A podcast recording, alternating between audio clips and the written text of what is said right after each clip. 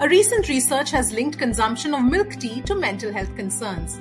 The researchers suggested that young individuals in China and elsewhere may be turning to milk tea as a way to cope with their emotions and regulate their mental well being. Consequently, the research team advocates for measures to be put in place to address both the physical and mental health risks linked to milk tea, ranging from concerns like obesity and dental decay to addiction and depression.